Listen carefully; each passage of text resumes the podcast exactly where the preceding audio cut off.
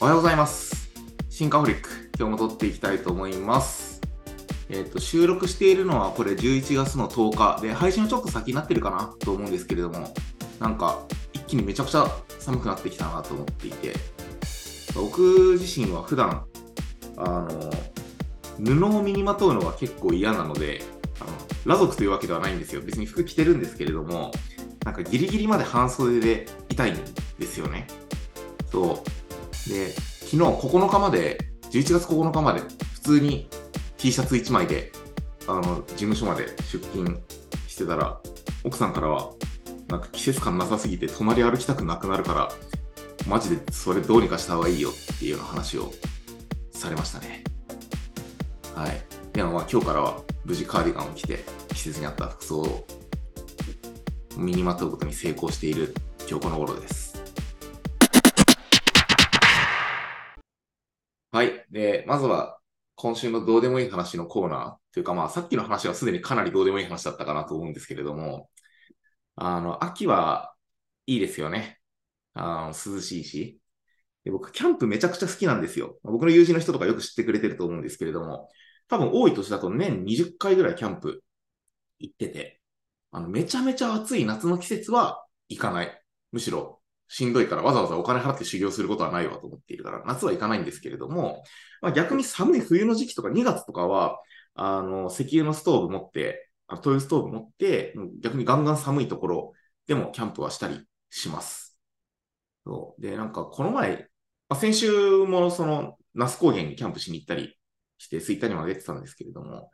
あの、友人から聞かれて、渡さんなんでそもそもそんなにキャンプ好きなんですかって言われた時にですね、なんか、好きなものにもしかしたら理由はないのかもしれないっていうことを思ったんですよね。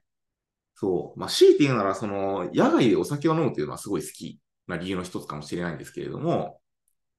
まあ、行って、テント、まあ、運転もね、長いじゃないですか。那須までとかだって2、3時間ぐらいかかるし、でわざわざ長距離眠い中移動して、で、汗かいてテント立てて、で、あの、家よりも寝心地の悪いベッドで寝て、で、また撤収して、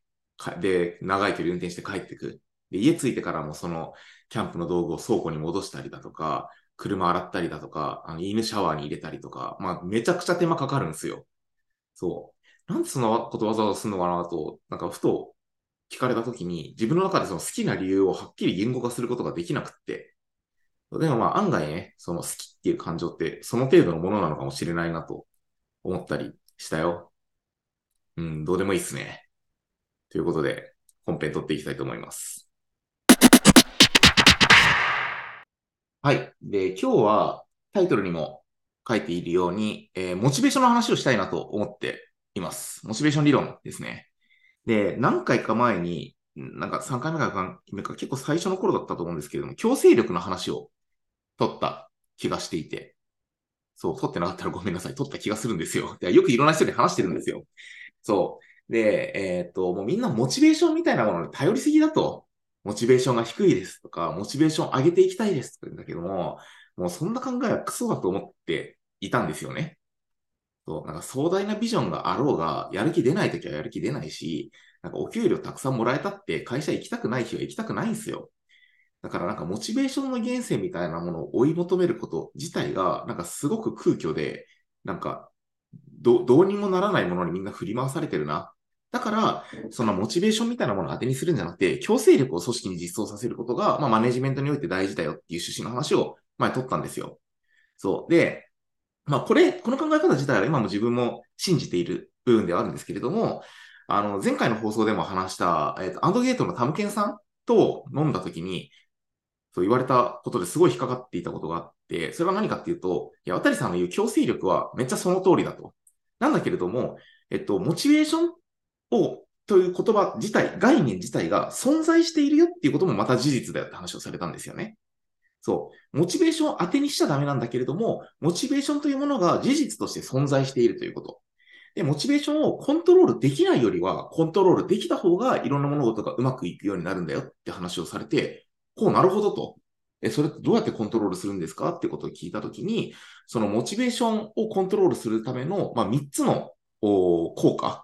っていうか、えー、3つの軸みたいなものがあるっていうことを、まあ、タミケンさんに教えてもらって、それはまあモチベーション理論と呼ばれるものなんですけれども、えー、と、まあ、それについて今日は僕自身の解釈を交えながら話していきたいなと思っています。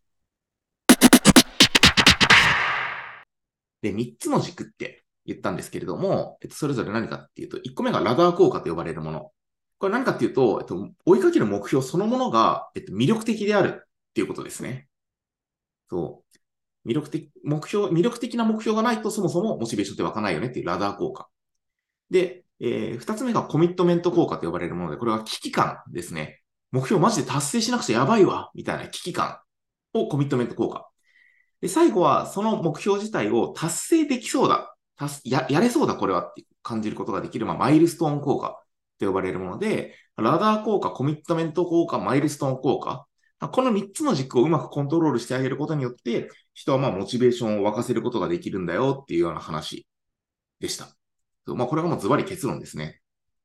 で、えっと、前回のその強制力のラジオを撮った時に、あの、僕多分自分のダイエットの話したんですよ。そう。で、それをモチベーションを当てにするんじゃなくて、僕は、あの、パーソナルトレーナーが家に来るっていう仕組みを作ることによって強制力で、まあ、痩せたよみたいな話を当時したんですけれども、さっき言った3つの効果をうまくコントロールすることによって、実はダイエットに向けたモチベーションを、えっと、高めることができるみたいな話だと僕は解釈しました。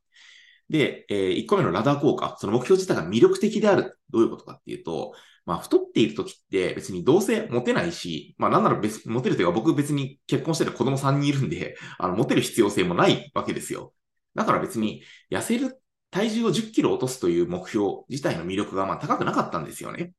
で、それに対して、例えば、あの、そういう別に育児して結婚してる人でも、例えば娘のために若々しくてかっこいいパパでいたい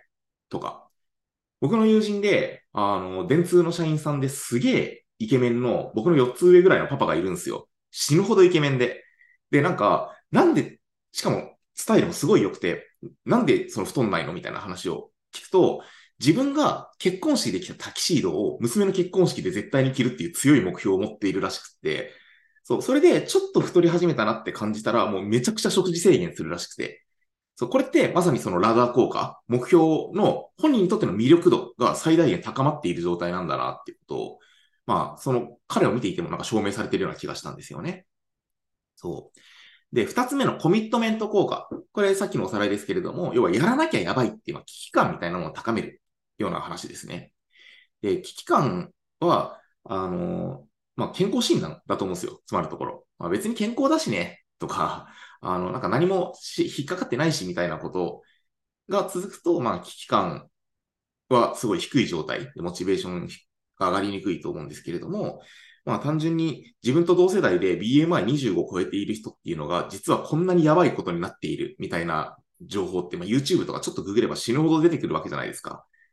そう。で、あの、その状態をクリアしないと多分自分の仕事とか人生とかに大きな支障をきたしてしまうみたいなことを感じることができると、まあ、これもモチベーションにつながるんだろうなと。コミットメント効果ですね。最後の達成可能性、マイルストーン効果みたいなところなんですけども、要は、絶対にやれない目標みたいなものを引いちゃうと、あのなかなか達成できない、モチベーションが湧かないみたいなところがあって、えー、今すぐ20キロ痩せようって言っても絶対無理なんですよ。そう。まずは、1ヶ月で3キロ。1ヶ月で3キロもめちゃくちゃすごいじゃないですか。そう。ひとまず1ヶ月で3キロ痩せよう。あるいは、1週間だけでいいからジョギング続けてみよう。みたいなことそう。かなと思っていて。そういう達成可能そうな目標みたいなところをしっかり自分の中でし引いてあげることができると、あの、まあ、モチベーションというものも、おのずと湧いてくるのかなというふうに感じています。さっき言った、まあ、あの、3つのダイエットにおける切り口。娘のために若々しいパパでいたい。とか、あとはその BMR が25を超えているとこんなにやばいことがあるみたいなこととか、あとより達成可能な目標を敷くっていうのは、あの、彼に言われて改めて自覚したんですけど、僕も自分のダイエットの時に実践してたことだったんですよね。そんなに当時意識的にはやってなかったんですけれども。そう。だからこれはまあ今ダイエットを例に挙げてますけれども、普段の仕事でも、あの、モチベーションをそもそも当てにしないために強制力を実装するっていう数回前の放送の内容ももちろんあの大事なんですけれども、それに加えてこの3つの切り口で、まあ自分やチームのモチベーションみたいなものをうまくコントロールできると、よりあの、組織がうまく回ったり、事業がうまく回ったりっていうところがあるんじゃないのかなというふうに改めて感じたというお話でした。はい。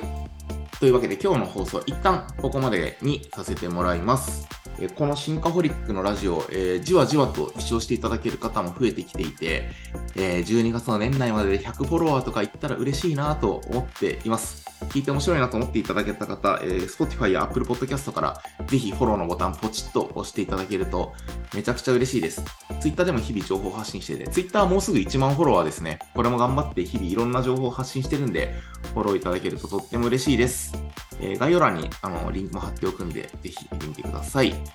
本日も最後までご視聴ありがとうございました。